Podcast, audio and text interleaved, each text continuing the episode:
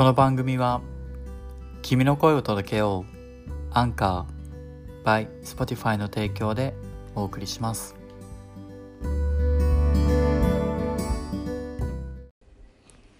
今回はももちゃんの仕事の話その4ということで今日から3日間年末まで残り3つのエピソードを配信していきたいと思います。前回までのエピソードをお聞きになってない方はぜひ先にそちらの方をお聞きください。それではどうぞ。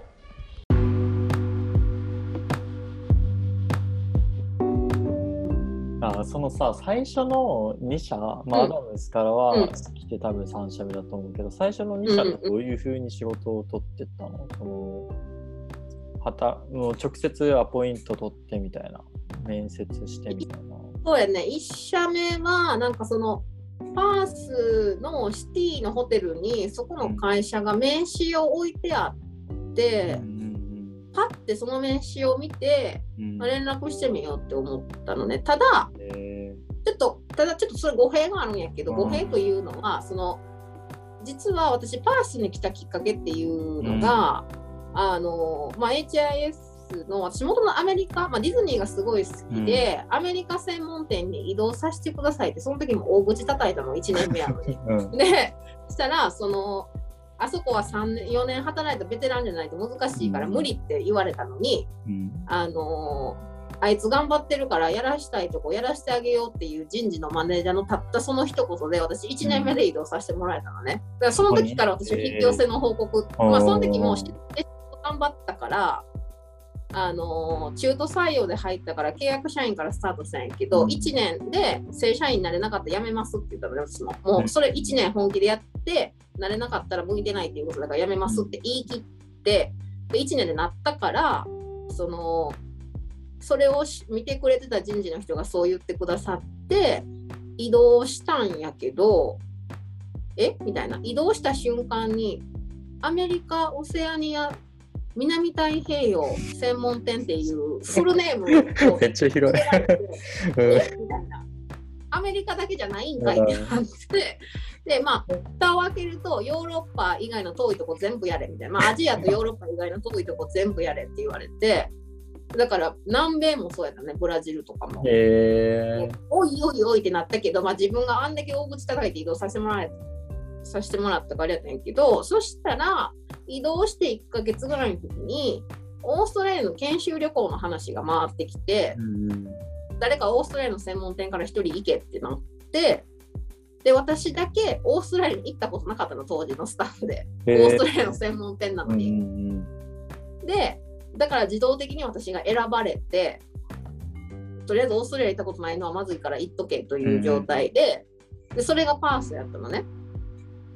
で、私でも、オーストラリア行ったことなかったけど、行ってみたいなってずっと思ってたのがパースやって、えで、だからそれも引き寄せの法則、うん。超ラッキーみたいな、会社の研修旅行、だからその、私実は HIS の YouTube にもちょっと載ってて、HIS 関西のね、あの、それも会社のお金使ってパース行って辞めちゃった人ですって紹介されてる。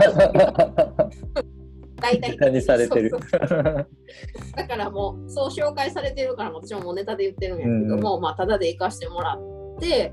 めっちゃいいやんパースってなってただ初めてのオーストラリアやから全てがもちろんよく見えるし、まあ、あの招待旅行やったからねすごいお金かけてもらってたからいい部分しか見てなかったの。いいホテル泊まってスワンバレーで死ぬほどワインを飲み、うん。ロットネストにも行き、そのピナコルズにも行き、おクラウンホテルの見学も行かしてもらいとか、もうほんまに豪華なツアーやったから、まあいいのは当たり前やうんって、だから結局最後、その丸4年間あそこにいたから、その時に自分の夏休み使って、それこそケアンズとかシドニーとか東にも行って、でもそれでもパースがいいって思ったのね。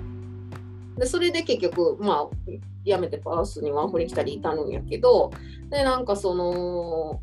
なんていうの、だからそれだけの強い意志があったし、自分が好きなものを紹介することが私は仕事が向いてるって思ったね。HS の仕事も結局そうやけど、まあアメリカやりたいって言って、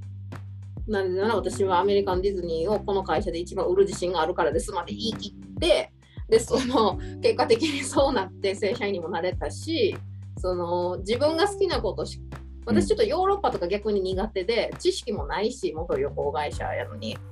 だからすごい苦痛だったのねヨーロッパの販売が。良さが分からんねんからこんな面白くない人にお客様私にヨーロッパ販売されても面白くなかったと思うし、それも嫌でだから自分が好きなとこだけ売りたいですって言い切ってやったからまあ今はそれも変わってなくて自分がほんまに心の底からパースが好きやからそういうガイドやってるんやけどでなんかその時に招待旅行で来た時のガイドさんをやってくれた人が知らんかったんやけど会社を立ち上げてたのがそのボスやね初めにお世話になったボス。えそれはそのホテルで見つけた名刺の人ってこと？そうホテルで見つけた名刺がえあの時お世話になったガイドさんやって下の名前が書いてあったから分かってでその人もフリーランスで会社を立ち上げたのね。私がその初めてパースに来てから企業会社その後4年間いるからそのそのタイムラグの間に会社を立ち上げてガイド会社を立ち上げてらっしゃってでも連絡取ってないかもちろん知らんくてでそれをたまたまホテルで見つけてそのボスが置いてた名刺、うんうん、で下の名前が一緒だから絶対あの時やってもらったガイドさんに違いないと思って、そこに書いてあったメールに送ったの履歴書すごい。そう。でそしたら面接してもらえることになってであとその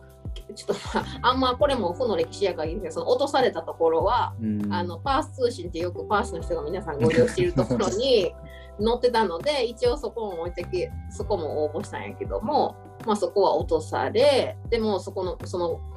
でもそういう運命やったんやと思う今になって。じゃなかったらアダムスとかの道も多分開けなかったから、はい、今になってほんまに落とされてよかった失礼やけどね。まあまあその押されてよかったなと思ってるし、あの素敵なボスとかに恵まれてるからそういう運命やったんやなって思ってるけどそうそうそうそう。すごい。なんか最初の名刺の話がどこに行ったんやろうと思ったらそうつながってくるのね。そうそうそう、ね、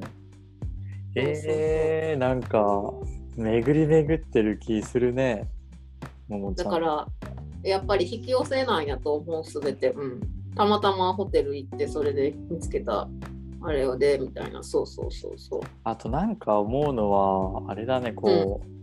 うん、ももちゃんはこう芯が通ってるっていうかなんかもうこれをしていきたいんですみたいなのに、うん、いこうちゃんと突き進んでるっていうかなんか結構、うんうん、俺も昔はそうだったんだけどなんかまんべんなくいろんなことをやって、広く浅く生き方を結構、まあ、器用貧乏って言われるような生き方をしていて、うんうん、これになんか一個に特化してみたいなのにずっと憧れてたりしてたんだよね。うんうんうん、これだけ本当極めててあとは別にできなくてもいいんですみたいな。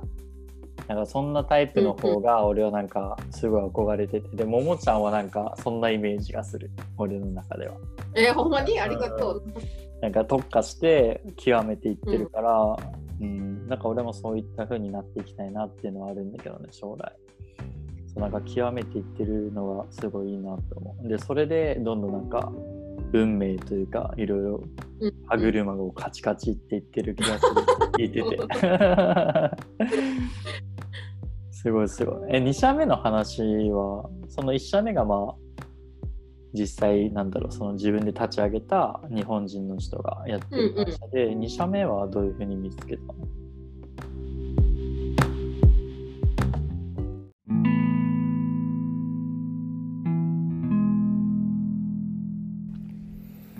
はい。ということで、ももちゃんのお仕事の話、その4でした。